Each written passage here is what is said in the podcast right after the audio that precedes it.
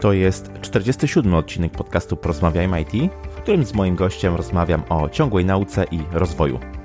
Przypominam, że w poprzednim odcinku poruszyłem temat innowacji w IT. Wszystkie linki oraz transkrypcję dzisiejszej rozmowy znajdziesz pod adresem porozmawiajmyit.pl łamane na 47. Na końcu będzie informacja o kodach zniżkowych na wejściówki na konferencję For Developers Poznań. Chcę poszerzać horyzonty ludzi z branży IT i wierzę, że poprzez wywiady takie jak ten publikowane jako podcasty będę to robił z sukcesem. Ja się nazywam Krzysztof Kępiński i życzę Ci miłego słuchania. Odpalamy. Cześć, mój dzisiejszy gość to wieloletni programista, CTO, co-founder startupu, Prowadzi znany kanał na YouTube o nazwie Overment, w którym uczy web developmentu z nastawieniem na JavaScript. Prywatnie i zawodowo entuzjasta ciągłego rozwoju, poszerzania horyzontów i od niedawna również podcaster. Moim waszym gościem jest Adam Gospodarczyk. Cześć Adam, bardzo fajnie gościć Cię w podcaście. Cześć Krzysztof, e, przede wszystkim dzięki za zaproszenie. No i e, tak, to mój podcastowy debiut, więc e, mam nadzieję, że słuchacze będą wyrozumiali. No już miałem okazję Cię słyszeć tu i tam, także myślę, że nie będzie tak źle.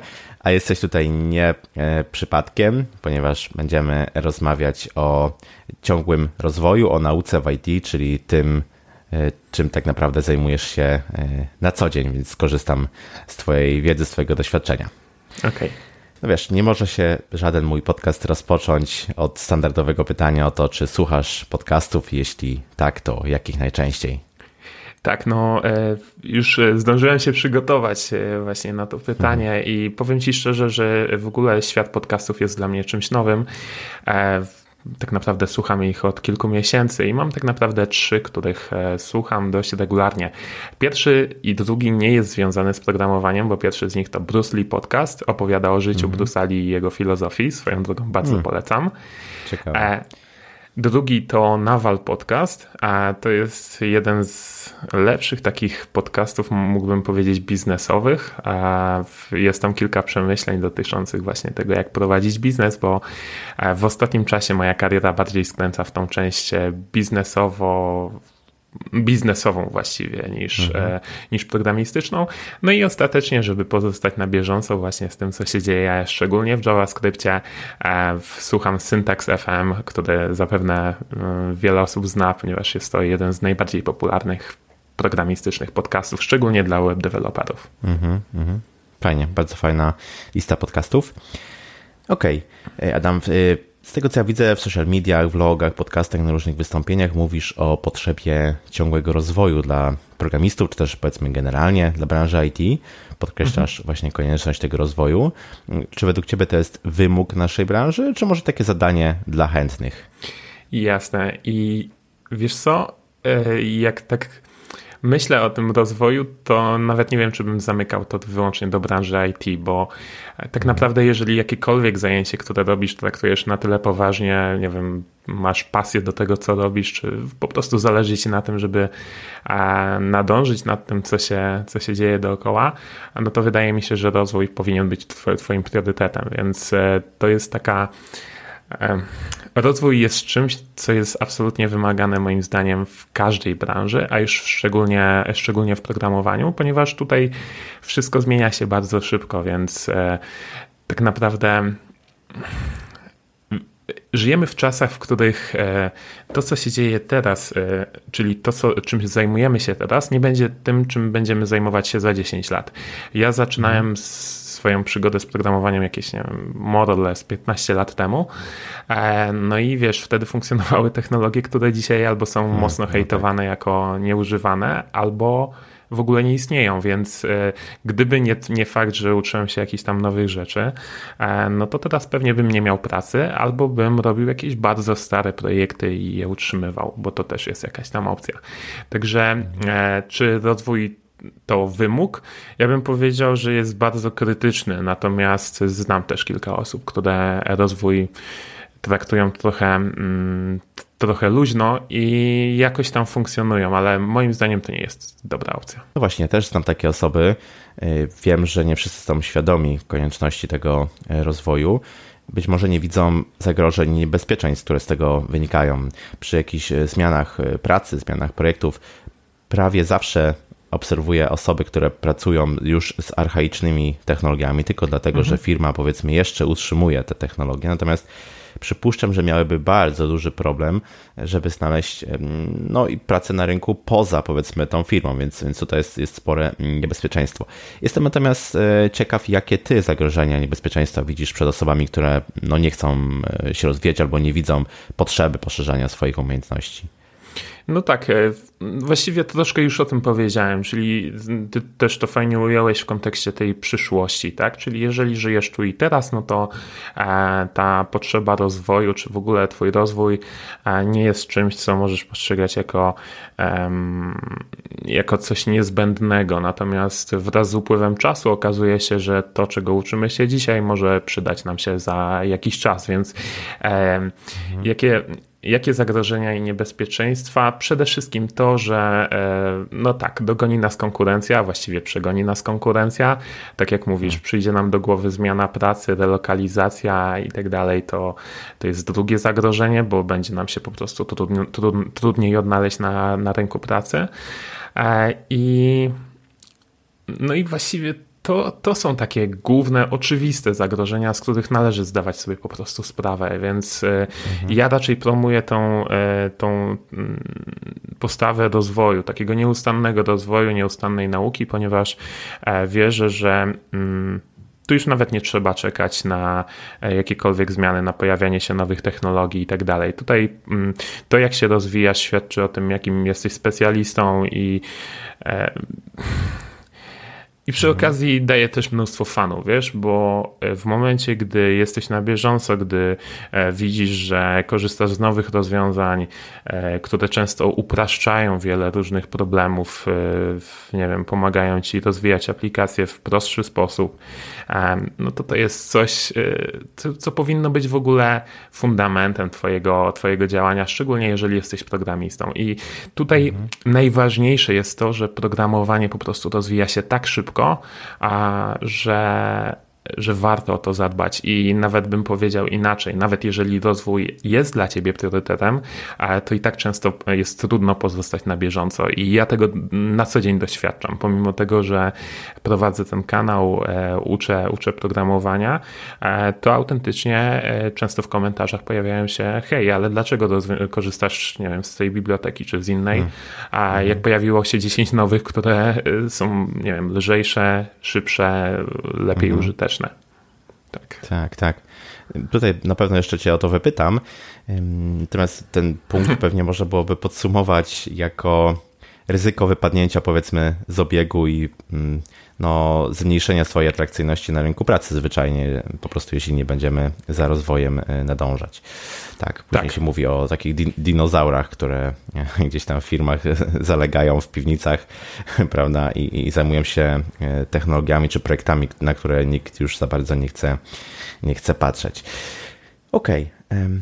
no właśnie, ale też gdyby dużo wnosisz, czy, czy dużo działasz w obszarze nauczania e, innych i mm, no, nastawienie na ciągłą naukę i taki mindset rozwojowy, mm, jak już powiedzieliśmy, jest niezbędny w IT. Często osoby, które chcą się przebranżowić, chcą się czegoś nauczyć, chcą mm, wejść świadomie e, do tej e, branży, jak gdyby pomijają, mam wrażenie, ten aspekt, że niejako wszyte jest tutaj to w, w DNA właśnie naszej branży, ta konieczność e, rozwoju. Nie rozumieją te osoby, że skończenie dajmy jakiegoś kursu, nie wiem, bootcampu, to, to nie, nie zamyka edukacji. To nie jest tak, jak było kiedyś, że kończyliśmy e, jakąś szkołę i wychodziliśmy z fachem w ręku, który najczęściej na, na wiele lat, o ile nie do końca życia, jakoś za dużo się nie zmieniał.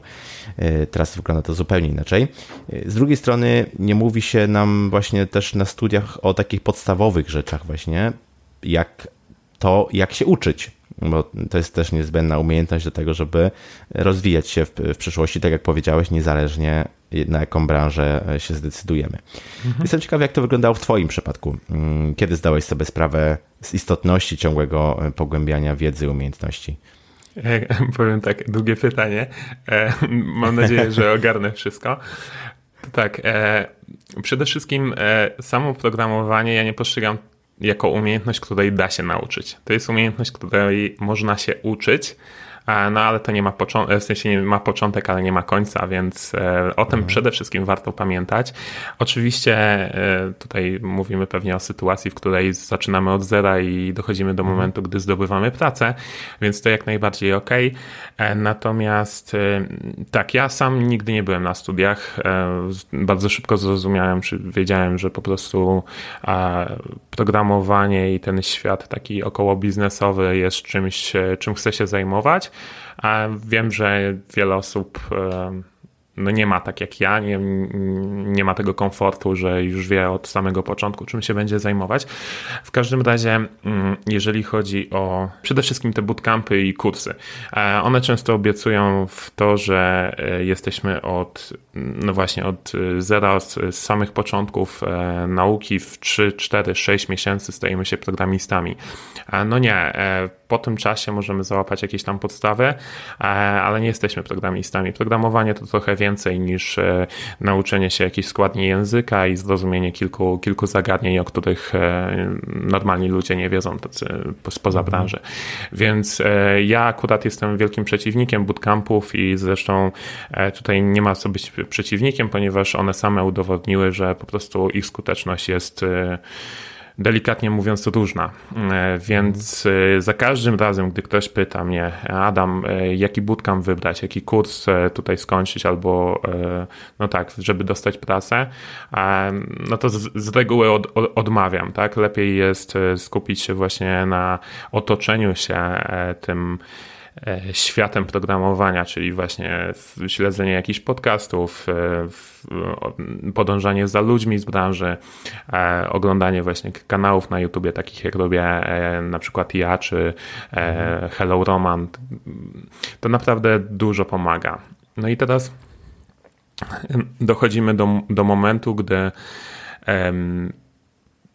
tak naprawdę to programowanie, ta nauka programowania nie jest, nie jest czymś, co traktujemy w perspektywie, ok, za trzy miesiące będę programistą, tylko mhm. będę programistą w chwili, gdy e, będę wiedział tyle, żeby, żeby na ten rynek pracy wejść i, i pracę dostać. Więc e, jeżeli, i, i ja mam tak w głowie teraz kilka porad, które tak naprawdę, czy sugestii, które daję osobom, które właśnie do mnie przychodzą z takimi wątpliwościami czy pytaniami. Także mhm.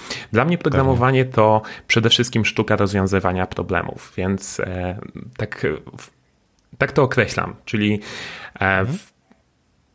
Przede wszystkim musimy kształcić w sobie tą e, ciekawość, e, właśnie umiejętność zadawania pytań, do tego, żeby te problemy rozwiązywać. No i jakby nie patrzeć, musimy być wytrwali i co najważniejsze, czerpać z tego radość. E, także jeżeli masz problem programistyczny, zaczynasz uczyć się programowania i dochodzisz do, dochodzisz do sytuacji, gdy z, e, przed tobą jest problem, który naprawdę ciężko rozwiązać, to po prostu zadawaj pytania i e, w pewnym momencie ten problem rozwiążesz, czy to z pomocą innych, czy, czy samodzielnie wpadniesz na rozwiązanie, ale jeżeli zauważysz, że to e, rozwiązanie daje ci mnóstwo radości, mnóstwo frajdy, bo ten wcześniejszy proces niekoniecznie musi taki być, no to jesteś na dobrej drodze, żeby zostać programistą. Więc raz jeszcze, też podsumowując, bootcampy, wszelkiego rodzaju kursy, cokolwiek obiecują. Nie chcę tutaj wystawiać jakichś opinii, natomiast ja osobiście odradzam. Za to polecam otaczać się samym programowaniem i przede wszystkim tutaj właśnie być ciekawym, zadawać pytania, być wytrwałym i czerpać z tego mnóstwo radości. I wtedy wszystko będzie ok.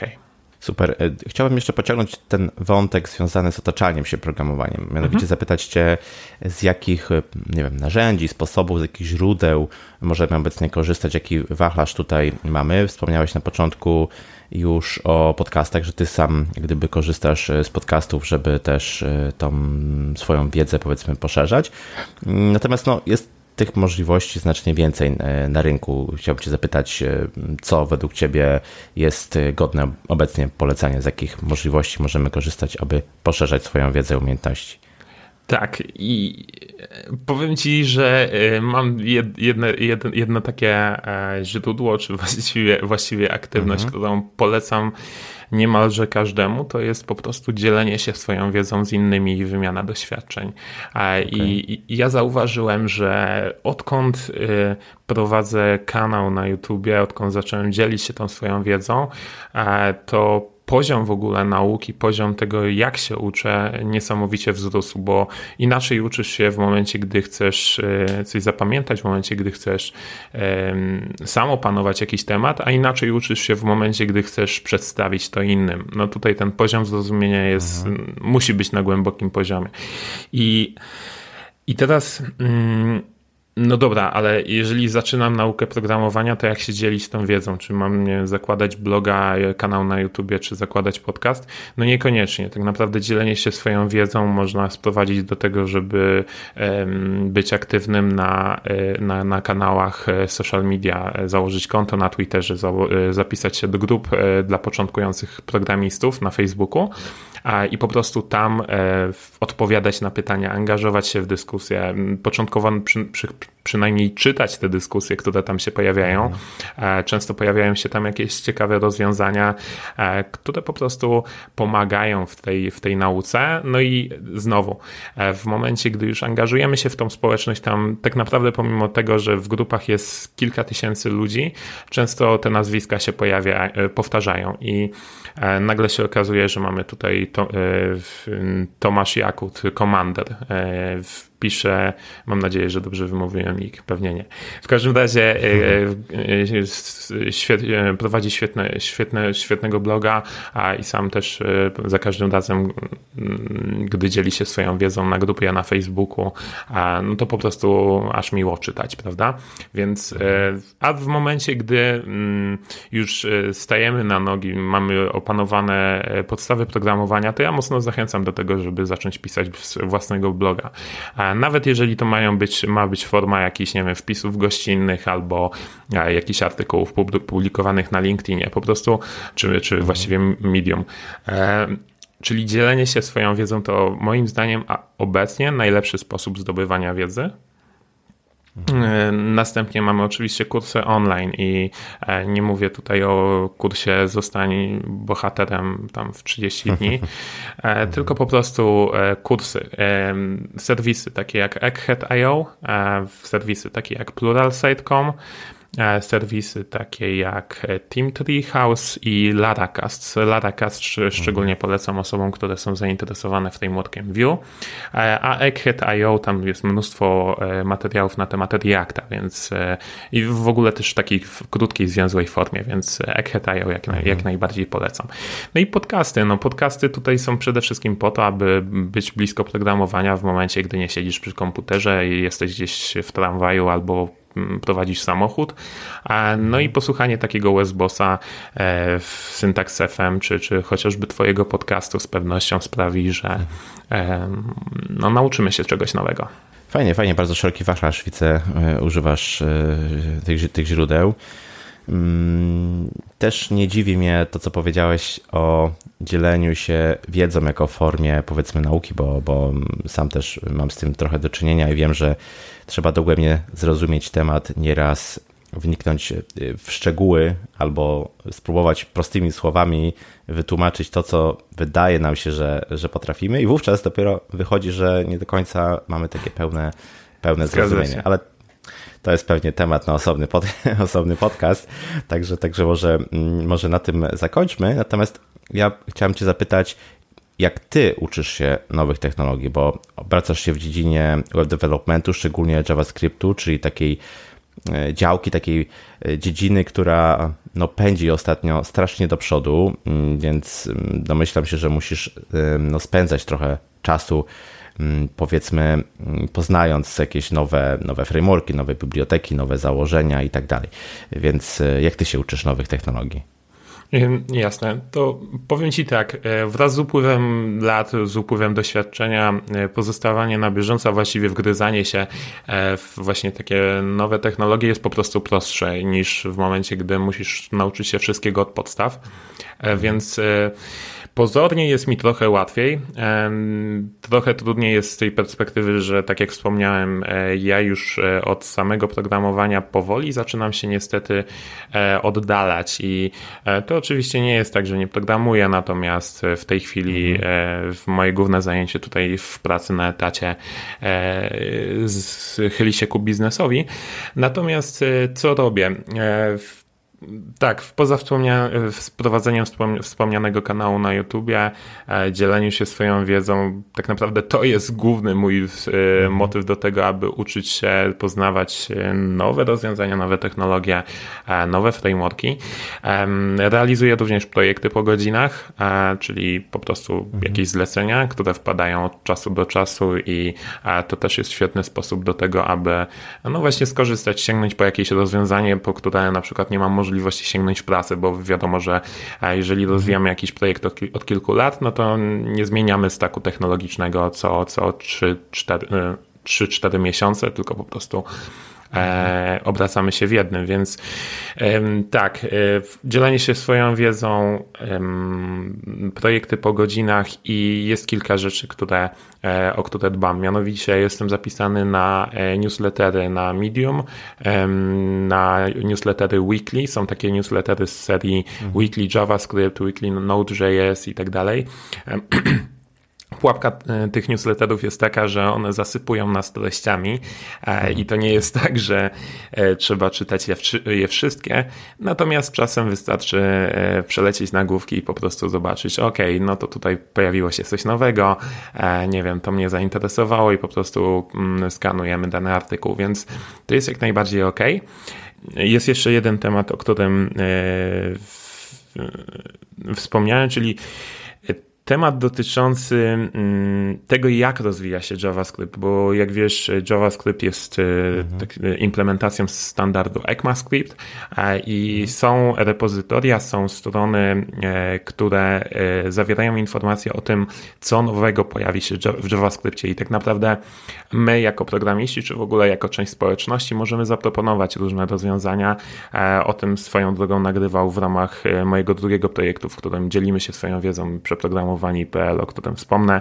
E, Przemek, Przemek, czyli osoba, która, z którą ten podcast, czy właściwie ten, ten serwis rozwijamy, właśnie na temat tego, jak zmienia się JavaScript jakie funkcje e, do niego zostaną dołączone i w jakiej formie.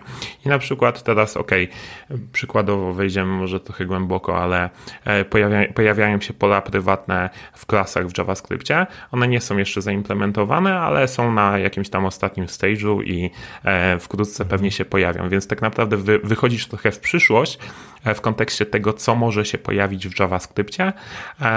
No i w ten sposób e, nie czekasz, aż e, właśnie dana funkcja się pojawi i żeby o kurczę zostać na bieżąco, tylko można powiedzieć, że trochę wybiegasz w przyszłość, zastanawiasz się nad tym, co będzie popularne i tak dalej, bo to jest, no właśnie, to też jest trochę pułapka. Czasem uczymy się czegoś, e, nie wiem, jakiegoś frameworka.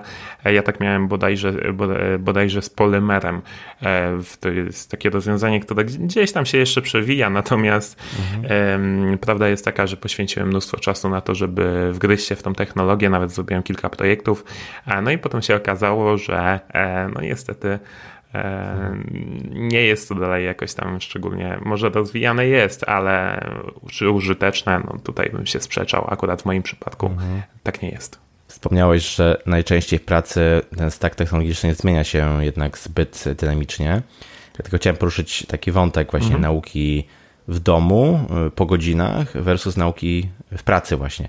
Mm, wiem, mhm. że to jest bardzo szeroki temat i najłatwiej pewnie odpowiedzieć y, to zależy, bo pewnie zależy od konkretnych przypadków, ale jestem e, ciekaw Twoich doświadczeń i, i e, opinii. Co myślisz o nauce e, w pracy, czy może, nie wiem, pracodawca powinien nam to jakoś umożliwiać, czy też jest to nasz obowiązek, powiedzmy, który nie, powinien być realizowany no, w, czasie, w czasie po pracy. Jasne. Wiesz co, tak naprawdę to nie jest nasz obowiązek, to jest nas, nasza odpowiedzialność. E, wolę tak, takie ujęcie tego mhm. tematu. E, I będzie trochę kontrowersyjnie, ponieważ e, ja często uważam, że jeżeli ktoś mówi, że uczy się tylko w pracy i albo tylko na studiach, to zakładam, że się nie uczy. W sensie, może źle to, to za mało, tak? Że to po prostu za mało. E, to po prostu za mało, bo jeżeli mamy osobę, e, która, przykładowo, mamy dwie osoby, jedna realizuje tylko to, co jest powiedzmy w programie na studiach, a druga realizuje oprócz tego, co jest w programie na studiach, jakieś swoje projekty po godzinach, czyta książki, słucha podcastów i tak dalej. No, nie ma siły, po prostu ta druga osoba będzie dalej, szybciej, mhm. więcej i tak dalej, i tak dalej, więc e, jak się uczyć, czy w domu, czy w pracy? E, ja uważam, że należy uczyć się cały czas e, i w pracy po prostu uczymy się czegoś innego, nieco w innej formie i na przykład e, tutaj wspomnieliśmy o tym staku technologicznym.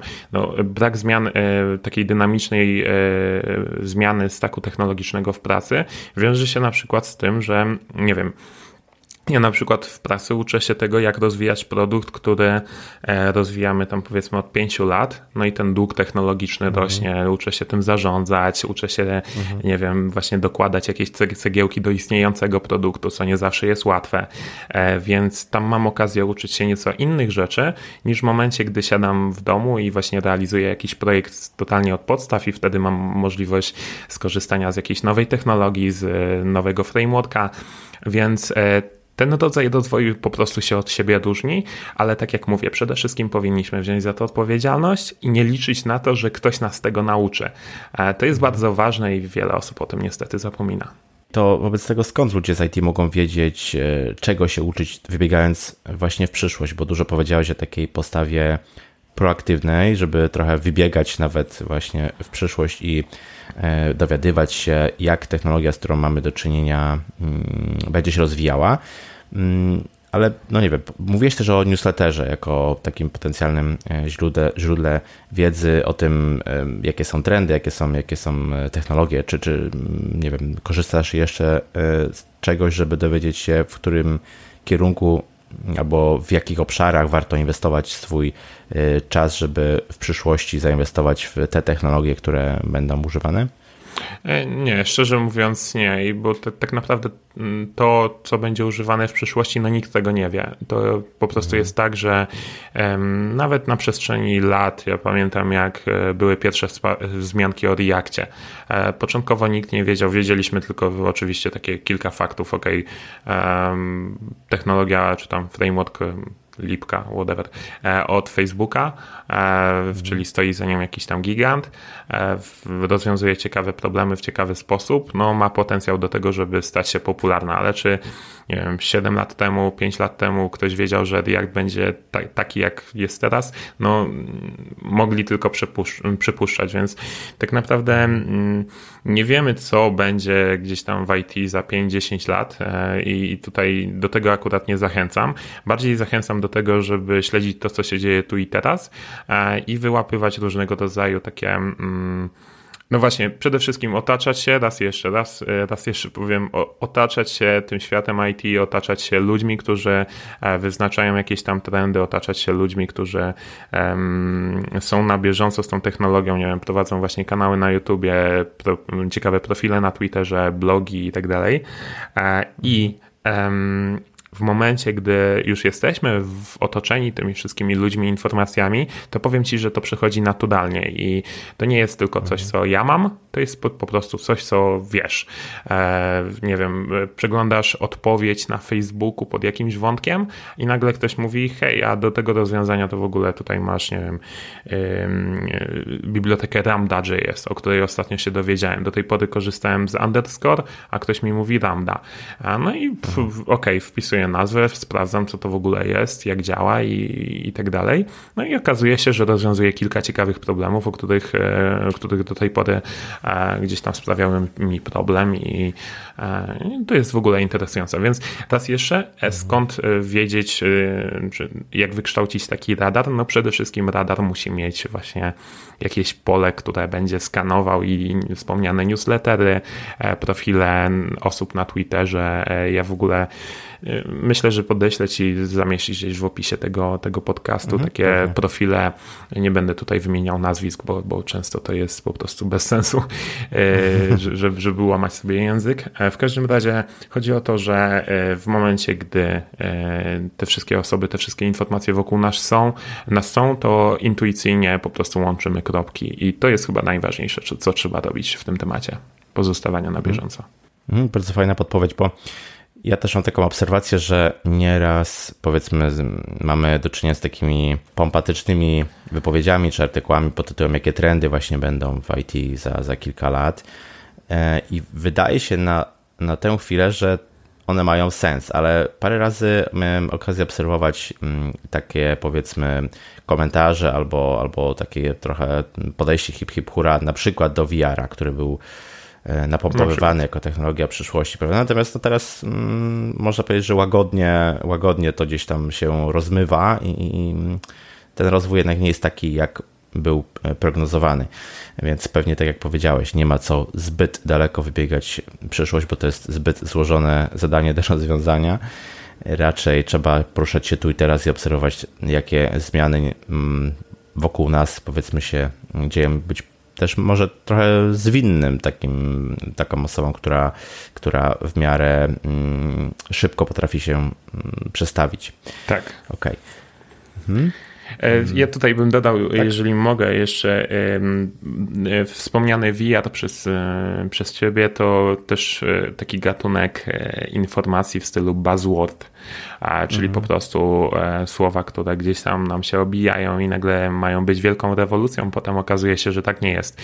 Tak samo jest teraz z chatbotami i e, z, czy było z chatbotami, bo to też e, trochę wycichło, teraz coraz mhm. mocniej wchodzą interfejsy głosowe gdzieś tam na piedestał, tak. więc powiem Ci szczerze, że jasne, należy być otwartym i gdzieś tam fajnie to obserwować, fajnie być takim early adopterem czy innowatorem właśnie w kontekście używania takich rozwiązań. E, natomiast e, do świeżych, mocnych haseł należy podchodzić e, z dużą dozą ostrożności i ja stosuję raczej tą taktykę, czyli jeżeli ktoś mi mówi, OK, wchodzi nowy framework i w ogóle jest rewolucją, no to fajnie wiedzieć, co to jest, fajnie wiedzieć, jak działa i co ma do zaproponowania, ale jednocześnie poczekać trochę na to, jak społeczność wokół tego frameworka się wytworzy w momencie, gdy zostaną załatane jakieś podstawowe dziury i, i tak dalej, i tak dalej dalej i dopiero mhm. wtedy e, uderzyć mocniej. Powiedzieliśmy trochę o juniorach, e, osobach, które, albo osobach, które powiedzmy chcą dopiero wejść do branży, jakoś tam roz, rozpoczynają swoją przygodę z, z rozwojem w IT. Natomiast teraz chciałbym trochę przejść do tematu e, mid i senior deweloperów, mm, bo to są takie osoby, które najczęściej mają już jakiś obraz sytuacji, najczęściej wiedzą, czego nie wiedzą Natomiast y, juniorzy jeszcze niekoniecznie, y, gdyby właśnie mają ten, ten szeroki ogląd. Y, co mógłbyś doradzić bardziej doświadczonym osobom? W jaki sposób i gdzie inwestować swój czas przeznaczony na naukę, aby to miało najlepsze efekty? Tak naprawdę. Mm bardziej doświadczone osoby już wchodzą na taki moment, gdy tych materiałów w internecie chociażby tutoriale i, i, i, e, jakieś kursy często dotykają właśnie tematów dla początkujących. I jeżeli chodzi o MIT senior deweloperów, ja postrzegam taki formę mentoringu. Ja nie mówię, żeby tutaj wchodzić e, z kimś e, w relację taką e, w stylu płacimy za jakieś tam konsultacje i tak dalej, ale czasem, nie wiem, kolega z pracy, czasem może kolega z innej firmy jest kimś, z kim warto czasem wyskoczyć na piwo, spotkać się i po prostu być blisko w kontekście tego, aby uczyć się rzeczy, o których normalnie w internecie się nie mówi, więc to, y, czyli można powiedzieć, że mm, Właśnie, przede wszystkim czerpanie wiedzy od bardziej doświadczonych osób to jest taka główna forma e, zdobywania, e, zdobywania informacji czy zdobywania wiedzy przez e, mid senior deweloperów. I kolejna kwestia to po prostu praktyka, praktyka i praktyka, czyli po prostu w momencie, gdy realizujemy kolejne projekty, spotykamy po prostu problemy, które które, e, których wcześniej nie spotkaliśmy i e, które po prostu nas rozwijają.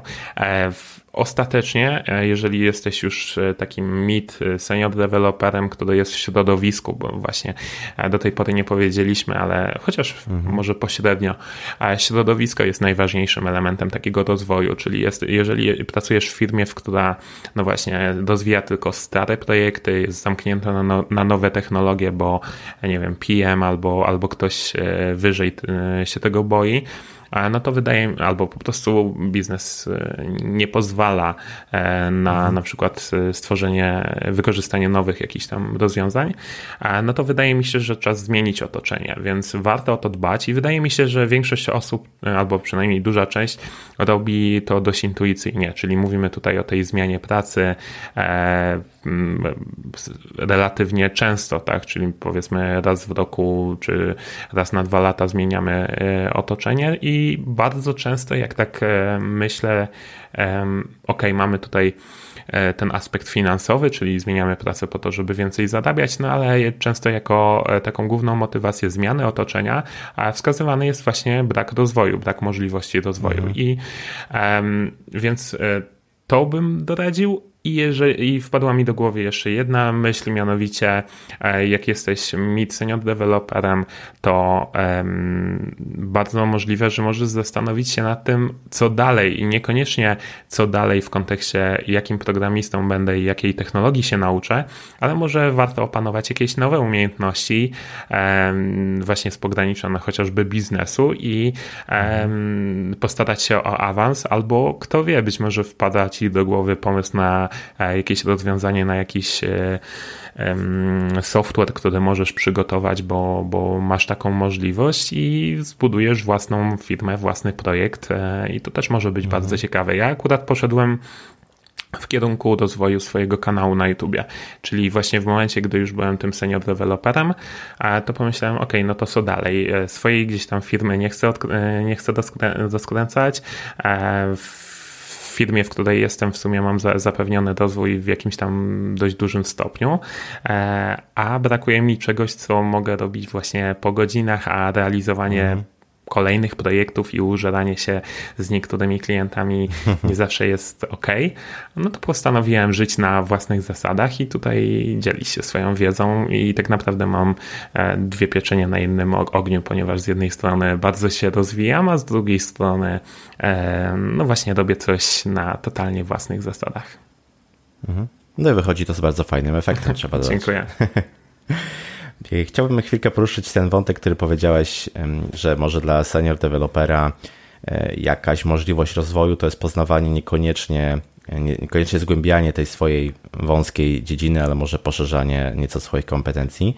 I takie, no wiesz, klasyczne może pytanie, ale czy, spe, czy specjalizacja, czy może wiedza ogólna jest tym kierunkiem? Co byś doradził jako y, cel rozwoju? Bycie ekspertem w jakiejś technologii, czy, czy języku, czy może powiedzmy ogólne orientowanie się w całym stacku danego projektu od backendu poprzez frontend, DevOps, e, która strategia jest według Ciebie lepsza?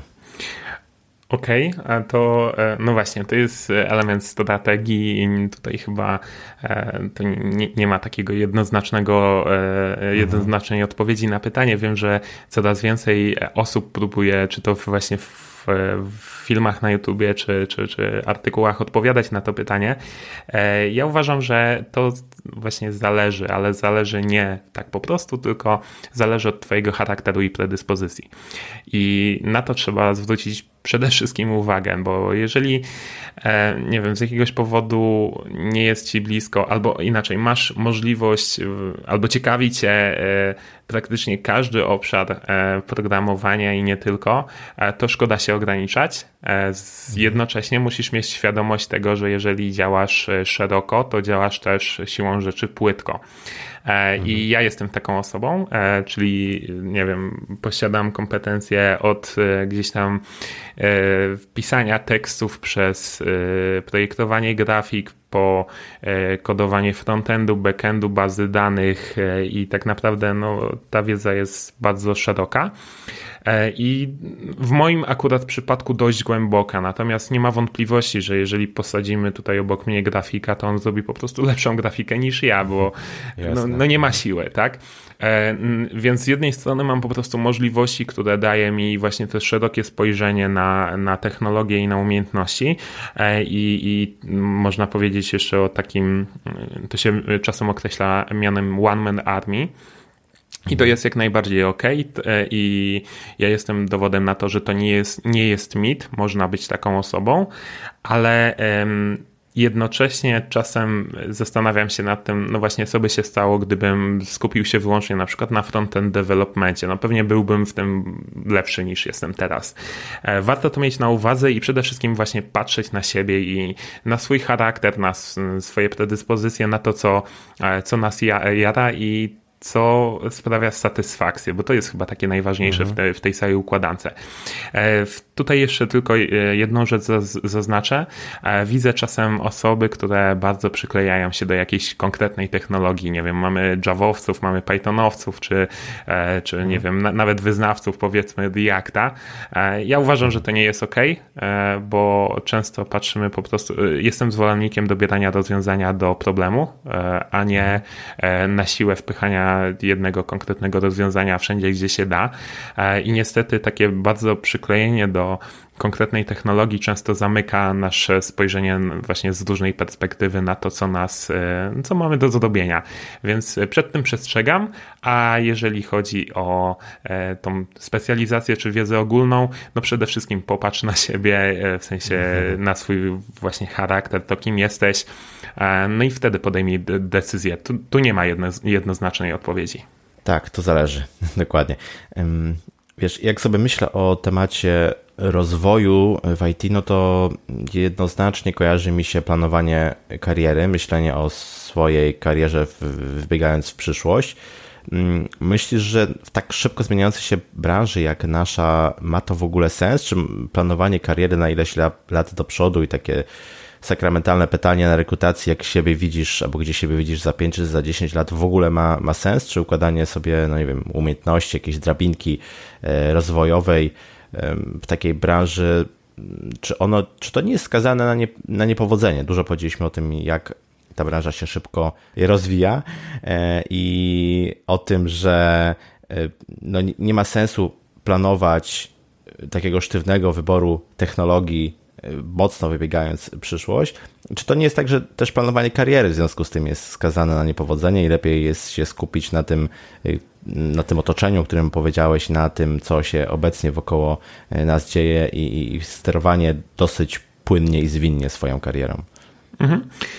To powiem Ci tak. E to znowu jest kwestia bardzo indywidualna, bo ja na przykład jestem osobą, która mhm. raczej stara się nie planować i e, to też jest, e, jak spotykam się ze osobą, e, która właśnie ma wszystko poukładane, wyznaczone cele na, na cały rok i na, czy na kwartał i w ogóle tutaj nie wiadomo jakie różne mhm. techniki, techniki planowania przyszłości, a ja podchodzę do tego trochę inaczej, mam po prostu kierunek, w, do którego zmierzam, czy w, którym, w kierunku, którego zmierzam i mm, no i wtedy zadaję sobie pytania, czy, czy to, co robię, jest w ramach tego kierunku, czy może zbaczam, a jeżeli zbaczam, to czy to jest ok, czy to nie jest ok i tak dalej. Więc e, jeżeli chodzi o planowanie takie bardzo w stylu, że dobra, to dzisiaj nauczę się frontend developmentu, tutaj na razie opanuje JavaScript, a potem za dwa lata opanuje sobie Reacta i potem wyjadę za granicę i coś tam się stanie. Absolutnie nie. No,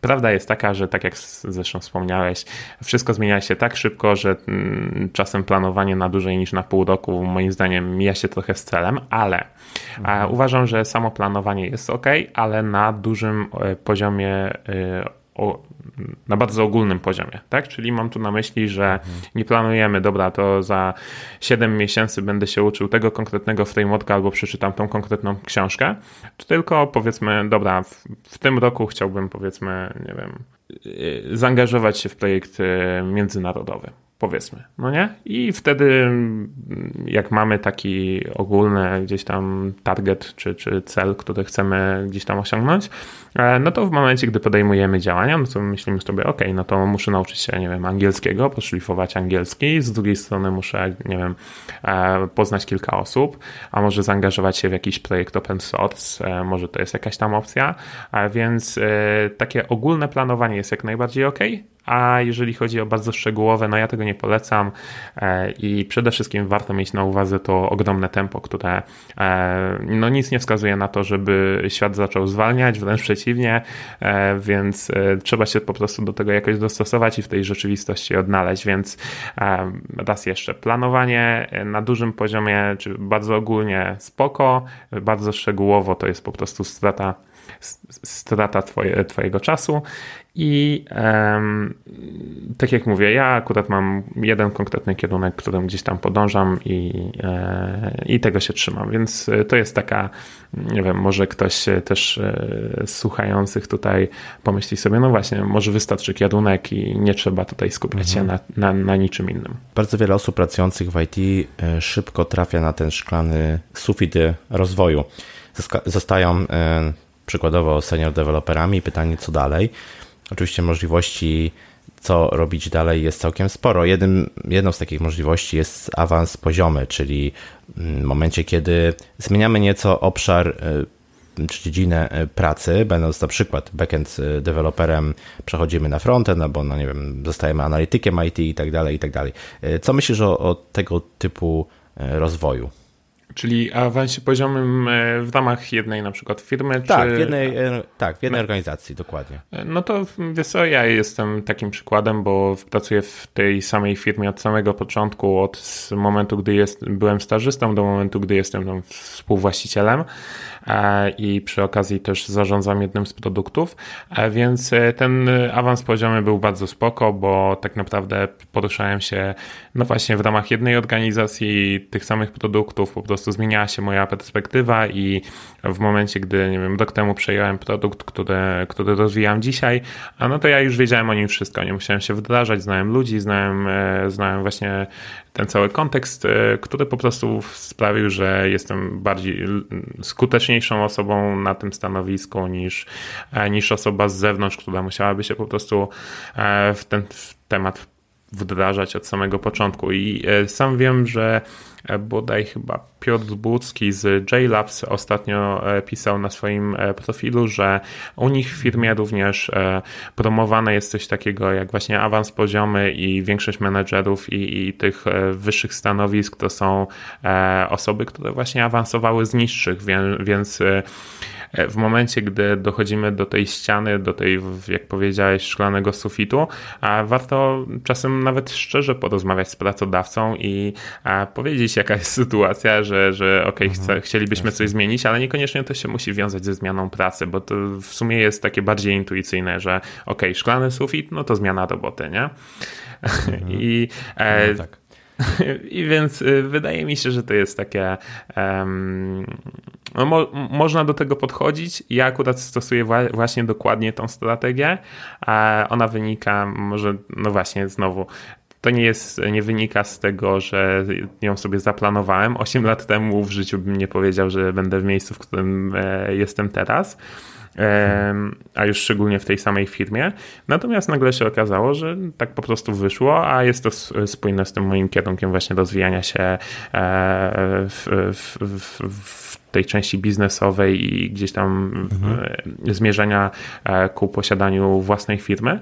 Więc cóż, no to po prostu zadziałało i szczerze mówiąc, e, to akurat mocno, mocno polecam. Mhm. OK, do tej pory mocno skupiliśmy się na technologiach, powiedzmy tutaj rozmawiając o e, rozwoju w IT, ale ty też jesteś przykładem na to, że to nie tylko na, te, na tych twardych właśnie umiejętnościach może się opierać rozwój kariery. Sam powiedziałeś, że bardziej idziesz w kierunku biznesu, czyli, czyli przesuwasz nieco mm, ciężar na, na, na pewnie inne umiejętności. Myślę o tych umiejętnościach tak zwanych miękkich, czy szerokim e, spektrum, szerokim wachlarzu różnych umiejętności. Jestem ciekawy, czy są jakieś obszary, e, tutaj, które warto zgłębiać i poznawać według Ciebie, jeśli chodzi o niekoniecznie technologiczne umiejętności w kontekście rozwoju? Umiejętność nauki jest e, taką umiejętnością, którą powinniśmy rozwijać. Ja nie mówię tutaj o tym, żeby uczyć się, jak się uczyć i w ogóle tam poświęcać resztę swojego życia, mhm. ale chodzi o to, żeby odnaleźć taki e, sposób e, zdobywania wiedzy, który właśnie pasuje do nas i który sprawia, że mamy z tego procesu jakiś tam fan.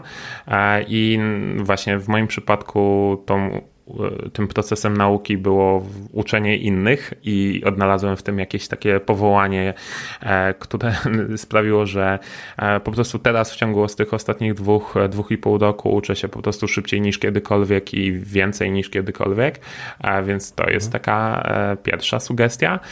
Jeżeli chodzi o pozostałe kompetencje, to umiejętność komunikacji i tutaj E, nie chodzi mi o sztukę wypowiedzi, bo, bo to jest zupełnie inny temat, ale e, mhm. o kwestię chociażby, nie wiem, radzenia sobie z konfliktami, e, umiejętność przedstawienia swojego zdania, uargumentowanie go we właściwy sposób konkretnej osobie, czyli na przykład ja spotykam się z sytuacjami, gdy rozmawiam z osobami, które myślą liczbami, więc jeżeli przedstawiam jakiś pomysł, to mam argumenty mhm. liczbowe, które potwierdzają, tak jakby argumentują ten pomysł.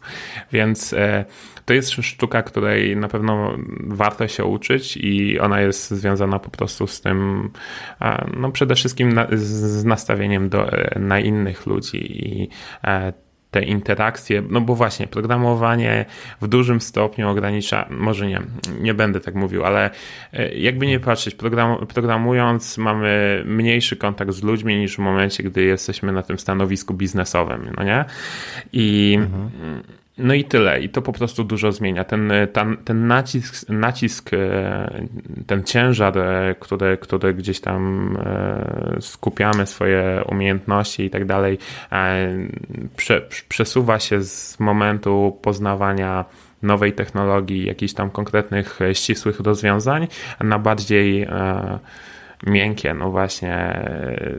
No tak, no bo e, rozwią rozwiązywanie problemu programistycznego, a rozwiązywanie problemu e, takiego międzyludzkiego, no to są dwa zupełnie, zupełnie różne tematy, więc e, tak. E, tak. E, I często mm, osobom, które pracują właśnie na stanowisku programisty, e, czegoś takiego brakuje i to jest e, często wskazywane, e, zresztą są stereotypy, prawda, że jesteśmy mhm, zamknięci tak. gdzieś tam w piwnicy, w piwnicy i to wszystko um, i że ciężko się dogadać z programistami. Oczywiście w wielu przypadkach to nie jest prawda, często osoby nas postrzegają właśnie przez jakiś konkretny pryzmat, no i to nie jest do końca ok, ale jak najbardziej można to też, to też przełamać. No i teraz w momencie, gdy już mamy tą e, umiejętność e, komunikacji, wchodzenia w interakcję z ludźmi, to tutaj mhm. fundamentem są relacje. No bo powiem Ci, że nie byłbym w miejscu, w którym jestem teraz, e, w momencie, gdybym nie umiał tych relacji budować. I tak naprawdę um, mamy tutaj do czynienia z relacjami mm, e, z klientami, mamy do czynienia z relacjami e, z kolegami z zespołu, no i też tworzą się relacje w momencie, gdy ja teraz mam po prostu swój zespół i pracuję z ludźmi, którzy z jednej strony odpowiadają przede mną gdzieś tam realizujemy wspólnie jakieś projekty, ale jednocześnie jesteśmy po prostu z grupą zgranych, e, zgranych e, ludzi, można mhm. powiedzieć nawet przyjaciół, którzy e, wspólnie realizują jakiś tam wspólny cel. Więc to jest jak najbardziej ważne, czyli po, poczekaj, trochę się roz, roz, rozgadałem, ale chodzi, chodzi o to, że co jest potrzebne, co jest potrzebne dla dzisiejszego programisty właśnie poza samym programowaniem, to raz jeszcze umiejętność nauki w różny sposób dostosowany do nas, komunikacji, czyli po prostu umiejętność rozmawiania z innymi, ale też e, ta sztuka rozwiązywania problemów, konfliktów, argumentacji itd., tak itd., tak no i budowania mhm. relacji i to postrzegam jako fundament. I tutaj oprócz tych umiejętności mam jeszcze jedną rzecz, która przychodzi do głowy, mianowicie e, oprócz rozwijania tego typu umiejętności, moim zdaniem warto inwestować w rozwój marki osobistej. No bo mhm. nawet stosując mój przykład, albo lepiej powołać się na przykład Adama Romańskiego, czy Hello mhm. Romana, który był twoim gościem ostatnio, mianowicie tak E, Adam jest e, osobą, która zaczęła mm, zdecydowanie później programować niż e, chociażby ja. I zobacz, że jego rozwój jego kariery jest bardzo dynamiczny. I to mhm. jakby nie patrzeć ma duży wpływ właśnie z tym, że zaczął budować swoją markę osobistą bardzo szybko. I ja lubię mówić o właśnie osobach takich, które udzielają się w społeczności jako osobie jednej z wielu, a nie e, jed, e, tak, jednej z wielu. E, nie, przepraszam, pomyliłem. Lubię mówić o tych osobach jako jednej z niewielu, mhm. Tak? No bo takich hello romanów powiedzmy w Polsce jest tak. pięciu, a jeżeli chodzi o programistów, którzy którzy po prostu programują i są specjalistami w swojej dziedzinie, jest wielu i mhm. budowanie swojej marki osobistej, swojej, budowanie swojej mikrospołeczności jest czymś, co zdecydowanie wyróżnia nas, nas na rynku pracy. Hmm, ciekawe. To teraz chciałbym zapytać jeszcze w e, nieco inną stronę, bo coraz częściej mówi się o tym, że zyskują i będą zyskiwały na wartości osoby, które oprócz znajomości technologii, czy na przykład świetnego skilla, nie wiem, w JavaScriptie, znają też domenę, w której, w której, w której powiedzmy projekt czy firma się porusza. Przykładowo, Jestem programistą Java i bardzo dobrze, no może nie bardzo dobrze, ale ogarniam tematy księgowości, w związku z czym e, powiedzmy potrafię lepiej rozwiązywać e, problemy właśnie w tej e, domenie. Wchodzimy zatem w taki zakres rozwoju kompetencji domenowych. Czy myślisz, że to ma sens? Czy warto inwestować swój czas nie tylko w rozwój siebie w danej technologii, ale również w jakiejś określonej domenie? Wydaje mi się, że tutaj e, dużo ma do czynienia nasze otoczenie, bo jeżeli na przykład pracujemy w software, w software house, który realizuje projekty z wielu różnych branż i tak dalej, no to wgryzanie się w każdą z nich, nie wiem, czy tutaj miałoby jakieś szczególne no tak. zastosowanie, ale jeżeli e, jesteśmy zaangażowani w firmę, w która e, skupia się wokół konkretnych tematów, no to już jak najbardziej tak. No i znowu powołam się na swój przykład. My rozwijamy produkty mamy trzy produkty. Jeden działa w branży edukacji, konkretnie edukacji dla e, edukacji studentów. E, drugi działa w branży szkoleniowej i trzeci w branży rekrutacyjnej. I powiem Ci szczerze, że mm, gdybyśmy teraz zaczęli nagrywać e, podcast na temat trendów w rekrutacji i wyzwań rekrutacji albo tego, w jaki sposób wygląda. Ja mogę Ci przedstawić w ogóle, jak wygląda proces e, rekrutacji tutaj dla naszych klientów. E, sam pisałem system, który tymi mhm. rekrutacjami zarządza, zarządza. No i właśnie znajomość tej całej, tego całego kontekstu sprawiła, że e, stworzyłem system, który po prostu funkcjonował przez ponad dwa lata. Finalnie ja zostałem odsunięty do innego projektu. W każdym razie mhm. to był projekt, który zrealizowałem i który spełniał oczekiwania biznesu. E, mówiłem o tym w jednym z moich filmów na temat tego, jak w momencie, gdy rozwijałem produkt, e, wiedziałem, że w, właśnie w ramach naszego biznesu e, jest szansa, że wydarzy się pewne wydarzenie, które zmieni proces. No i faktycznie mhm. okazało się, że e, to wydarzenie nastąpiło i ja na etapie planowania aplikacji uwzględniłem jedną małą rzecz, którą gdzieś tam w bazie danych sobie zaszyłem, ale w momencie, gdy ta, to wydarzenie się ziściło i e, procesy w firmie się zmieniły, ja potrzebowałem kilku dni na to, żeby dostosować cały system, a, w momencie, gdybym o tym nie pomyślał te kilka miesięcy wcześniej, miałbym duży problem, bo bym powiedział, ok, no to teraz potrzebujemy pięciu miesięcy na to, żeby dostosować system, na którym codziennie pracujemy do tego, żeby to się zmieniło.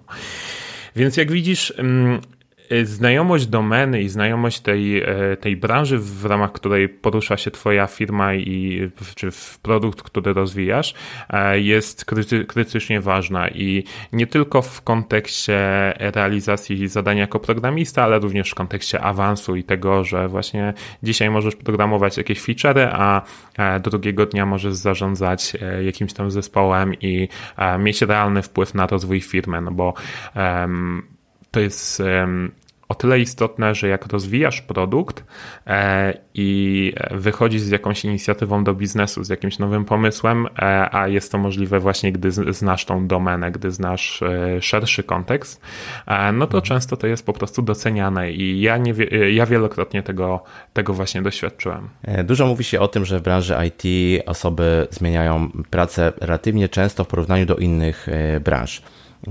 Ma to oczywiście swoje uzasadnienie finansowe, bo tak jak wiemy, jest to najlepsza możliwość uzyskania właśnie podwyżki czy, czy zmiany swojego, e, swojego poziomu e, przychodów, mm, ale często jest też podyktowane właśnie chęcią rozwoju, czy właściwie brakiem rozwoju w poprzedniej e, firmie, albo też chęcią wejścia w inną technologię.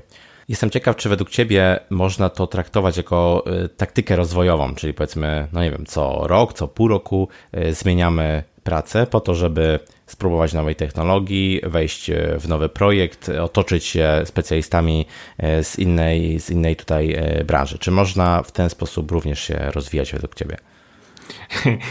Nie wiem. nie, żartuję. Tak, ja siedzę w tej samej firmie 8 lat i tego akurat nie, nie doświadczyłem na swojej skórze. Natomiast e, wiem, że ludzie tak robią. E, I znowu, o właśnie, powołamy się na domenę e, czy znajomość tej branży rekrutacyjnej. Powiem Ci tak, zmiana środowiska, zmiana otoczenia z pewnością wpływa na rozwój, na możliwości poznawania nowych ludzi, poznawania nowych kontekstów i tak dalej, ale mhm Jednocześnie trzeba pamiętać o tym, że jeżeli często zmieniamy pracę, e, no to jednak e, prędzej czy później e, osoby, które nas będą rekrutować, i tu już nie, nie mówię nawet o samych rekruterach, którzy często są tak ładnie hejtowani przez, przez programistów, ale również o po prostu osobach, które podejmują decyzję o zatrudnieniu nas jako, jako programiści, no zwracają jednak uwagę na to, że na przykład co pół roku zmieniamy pracę, albo co rok nawet zmieniamy pracę w, mhm. w ostatnich pięciu latach. I okazuje się, że no ja na przykład jestem e, zdecydowanie mniej skłonny zatrudnić właśnie taką osobę, niż osobę, która w danym miejscu pracy no, jest przynajmniej te 3 lata. E, dlaczego? No, z wielu powodów. Tak naprawdę, no, no, właśnie, ja akurat lubię nawiązywać relacje z ludźmi i e, w momencie, gdy um, zaczynam z kimś pracować, e, zależy mi na tym, żeby ta relacja i, i ta współpraca trwa, trwała jak najdłużej. No ale jeżeli ktoś ma w swojej strategii e, opracowane to, że i tak się pożegnamy za pół roku, bo będzie chciał E, spróbować czegoś nowego, to po prostu oceniam to trochę jako stratę mojego i czasu, mojego czasu i tej osoby czasu, więc to na pewno warto brać pod uwagę. E, więc e, powiedziałbym tak, zmiana pracy, zmiana otoczenia, otoczenie, tak jak wspomniałem, ma ogromny wpływ na to, jak się rozwijamy, kim jesteśmy i tak dalej, więc zmiana tego otoczenia, zmiana pracy może być postrzegana jako taktyka rozwojowa, ale e, zdecydowanie nie powinniśmy tutaj. E, w, tej, e, w tym obszarze przesadzać. Często, tak jak mówię, niekoniecznie musimy zmieniać pracę, zmieniać pracodawcę do tego, żeby się rozwijać. Ja na przykład miałem taki przypadek, gdy kilka lat temu pracował z nami, z nami programista, a właściwie wtedy to był grafik i on powiedział, kurczę Adaś, widzę jak programujesz i ja też bym chciał. A mhm. i czy to jest w ogóle możliwe, nie? I my byliśmy wtedy bardzo małą firmą i ja sobie pomyślałem, kurczę, no czemu nie? I nauczę cię, mhm. po, po, albo inaczej, może nie nauczę cię, ale pomogę ci właśnie w tym kierunku się rozwijać. E, no i poleciłem na początku jakieś tam źródła, potem zostawaliśmy po pracy i, i trochę czasu poświęcaliśmy właśnie na, e, na jakieś wspólne projekty, a później się okazało, że mm, e, ta osoba faktycznie została programistą. Przez około rok czasu wspierała mnie w moich zadaniach i, i tutaj pracowaliśmy ramię w ramię. No a potem sytuacja tutaj wewnątrz firmy sprawiła, że musieliśmy się pożegnać, ale dzisiaj ta osoba znowu cały czas jest programistą i wiem, że um, gdzieś tam ja sam miałem na to wpływ, więc y, często jakby nie patrzeć, nasi pracodawcy czy menadżerowie i, i, i, szefowie są postrzegani jako osoby, które no, pilnują nas tylko, żebyśmy właśnie nie zwolnili się i najlepiej, żebyśmy nie prosili o podwyżki i tak dalej. Nie zawsze tak jest. Czasem są, e, nasz szef jest osobą, która, której po prostu zależy na naszym rozwoju, nawet jeżeli ten rozwój miałby E, uwzględniać e, nawet zmianę pracy, więc e, warto o tym pamiętać, warto poznać tą osobę, z którą pracujemy, no i dopiero wtedy, gdy już nie widzimy żadnych szans zmienić otoczenie, zmienić pracę i szukać rozwoju gdzieś indziej, ale tylko w sytuacji, gdy tutaj wszystkie mosty, czy tam może nie mosty, ale wszystkie możliwości zostały stracone. Oprócz uczenia się, można też uczyć kogoś i to jest taka główna metoda, którą ty podałeś na e, rozwój e, swojej osoby e, w IT, poznawanie nowych, nowych rzeczy. To jest też coś, co robisz na właśnie na swoim kanale na, na YouTubie. Widziałem też live'a na Facebooku prowadzonego przez y, Jędrzeja i Marcina z Przeprogramowanych i wiem, że też jakiś kurs wisi w powietrzu. Tak. I czy taka działalność to jest y, właśnie rozwój dla Ciebie i w jaki sposób uważasz, że wpływa to na rozwój Twoich umiejętności, Twojej, twojej wiedzy? Jasne. Ja już tutaj wspomniałem o tym, że to jest świetny sposób rozwoju właśnie umiejętności programistycznych, ale tak naprawdę to jest wierzchołek góry lodowej. Mianowicie e, prowadzenie takiego kanału no właśnie, e, wystawia nas na pewne doświadczenia, których e, do tej pory nie mieliśmy okazji doświadczyć, chociażby nagrywanie tego podcastu, no nie? Zostałem, mm -hmm, zostałem zaproszony mm -hmm. przez ciebie e, do wspólnej rozmowy i coś takiego by się nie wydarzyło w momencie, gdybym tego kanału nie miał, gdybym go nie rozwijał przez prawie 3 lata, więc powiem ci szczerze, że mm, ten aspekt rozwojowy jest tak szeroki, że no mógłbym tutaj po prostu książkę napisać o tym, jak to w ogóle mhm. zmieniło moje życie, bo wiesz, ja jestem introwertykiem, osobą, która raczej trzyma się z tyłu i, i tak dalej, a teraz doświadczam tego, że nie wiem, jadę na jakieś wydarzenia albo czasem e, ostatnio jedliśmy z Marcinem obiad i ktoś do nas podszedł i mówił, hej, w ogóle oglądam was na YouTubie i tak dalej. Super. I e, powiem ci szczerze, no właśnie super, a, a wiesz, dla mnie jako, jako właśnie osoby, która gdzieś tam trzymała się zawsze z boku, e, to było dość, dość ciekawe doświadczenie, w sensie no, potrzebuję na pewno czasu, żeby się w, odnaleźć w tej rzeczywistości, bo e, sam mój kanał, ten Overment, e, rozwinął się e, stosunkowo szybko i zależy też jak patrzeć, no bo jakby nie patrzeć, to było, to jest ponad dwa lata regularnych publikacji. Natomiast mhm tak, zastanawiam się. E, czyli e, w, e, tak, z jednej strony, strony poznałem ludzi, miałem okazję poznać no, chociażby ciebie, mam okazję poznać mhm. Adama, Adama z Hello Romana, mam do, okazję poznać Maćka Anisterowicza, który ostatnio osiągnął wielki sukces właśnie w tak. sprzedaży swojego kursu online, a więc no jakby nie patrzeć, mam ten prowadzenie kanału na YouTubie to nie tylko rozwój, ale przede przede wszystkim możliwości poznawania wspaniałych ludzi. To jest w ogóle największa wartość z tej całej e, działalności. No i jednocześnie otwiera to też, tak jak wspomniałeś, gdzieś tam wisi kurs w powietrzu. Może nie, nie powtórzymy sukcesu Maćka i nawet e, tutaj o tym nie marzymy, ale e, tak naprawdę to też są jakieś możliwości dalszego rozwoju. No bo why not? Jeżeli z jakiegoś powodu będę chciał zmienić pracę w najbliższej przyszłości, no to w tej chwili mógłbym zająć się równie dobrze rozwijaniem Overment na, na pełen etat. Gdzieś tam mam w głowie tematy takie jak no chociażby prowadzenie osób, które wchodzą w świat programowania, pomaganie im na tym e, najtrudniejszym etapie nauki. Jednocześnie mógłbym też e, wchodzić w jakieś konsultacje, więc chodzi o to, że te możliwości, które stworzył kanał e, i dzielenie się swoją wiedzą, to nie tylko to, że jestem lepszym programistą JavaScript i e, to, że nie wiem, kilka osób tutaj w sieci mnie obserwuje i, i czasem pisze mniej lub bardziej pozytywne komentarze, ale, ale tutaj no ta paleta, jakby No, te, chodzi o to, że te możliwości, które się przede mną otworzyły, e, przerosły mhm. wszelkie moje oczekiwania, ale jednocześnie oprócz samych możliwości, e, prowadzenie kanału wystawiło mnie na pewne próby i e, takie sytuacje, których normalnie bym nie podjął. E, czyli na przykład miałem okazję występować e, kilka razy na jakichś tam wydarzeniach. E, I mhm. okej, okay, to były moje pierwsze doświadczenia w tym temacie, poszło średnio, ale, ale, mhm. Ale jakbym nie prowadził tego kanału na YouTubie, to coś takiego znowu by się nie wydarzyło. I teraz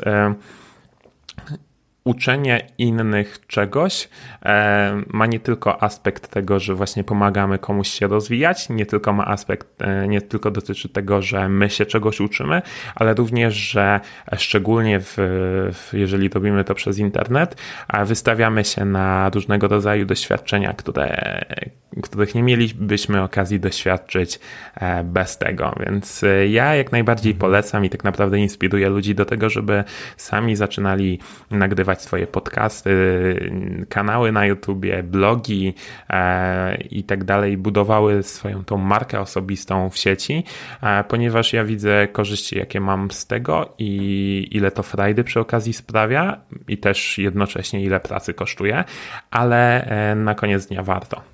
Super, bardzo dobre podsumowanie. E, Adam, trzymam kciuki za rozwój Twoich inicjatyw, za rozwój kanału, kursu i wszystkiego tego, co przyjdzie Ci do głowy i Jasne. tych różnych możliwości, którymi e, będzie, za pomocą których będziesz chciał się swoją wiedzą e, dzielić. Fajnie, że skorzystaliśmy tutaj z Twojej wiedzy, z Twojego doświadczenia, bo myślę, że to pomoże wielu osobom, które świadomie myślą o swoim rozwoju w IT. No i na koniec zapytam Cię jeszcze, gdzie Cię można znaleźć w internecie. Tak. E, jeżeli chodzi o to, gdzie można mnie znaleźć, to ja przede wszystkim skupiam się na YouTubie. Możecie znaleźć mnie na moim kanale Overment, gdzie e, nagrywam tutoriale e, właśnie uczące głównie JavaScriptu, ale skupiam się też na nieco szerszym podejściu do programowania, nauki programowania w formie krótkich, zwięzłych filmów tak, kilkuminutowych e, max. E, I oprócz tego od kilku miesięcy możecie spotkać mnie również na przeprogramowani.pl. Przeprogramowani to inicjatywa, którą powołałem z dwoma moimi kolegami, których, z którymi wspólnie po, po, po, pomyśleliśmy o tym, żeby pokazać programowanie z wielu perspektyw. Tam akurat nagrywamy podcasty, piszemy artykuły i nagrywamy filmy w tej chwili E, od poniedziałku do soboty publikujemy e, nowe materiały. E, no i tak jak wspomniał Krzysztof, w najbliższym czasie będziemy też pracować nad kursem, ale tutaj nie będzie już reklamy. Więcej informacji znajdziecie w naszych mediach społecznościowych i no przede wszystkim na YouTubie. Także tyle. Super. Wszystkie linki oczywiście dodam w notatkach do tego odcinka. Adam, jeszcze raz bardzo dziękuję. No i do usłyszenia. Cześć. Dzięki. Cześć. I to na tyle z tego, co przygotowałem do Ciebie na dzisiaj. Mam nadzieję, że Adam na swoim przykładzie pokazał Ci, że ciągła nauka i rozwój w IT to obowiązek. Poznawanie nowych technologii może być całkiem przyjemne, a jedną z najskuteczniejszych form utrwalania wiedzy jest po prostu dzielenie się nią. 18 listopada 2019 odbędzie się konferencja For Developers Poznań. Z kodem porozmawiajmy podkreślenie o podkreślenie IT pisane wielkimi literami otrzymasz 15% rabatu na wejściówki. Z ciekawych konferencji w listopadzie warto się jeszcze zainteresować Cloudyną, która odbędzie się 13 listopada 2019 roku w Katowicach i będzie dotyczyć tematów chmury. Jeśli spodobał Ci się ten odcinek, podziel się nim w social mediach lub oceń w aplikacji, w której słuchasz podcastów. Będzie to dla mnie najlepsza forma odwdzięczenia się za treści, które tworzę. Miło mi było gościć w Twoich uszach. Ja się nazywam Krzysztof Kępiński, a to był odcinek podcastu Porozmawiajmy IT o ciągłej nauce i rozwoju. Zapraszam do kolejnego odcinka już za dwa tygodnie. Cześć!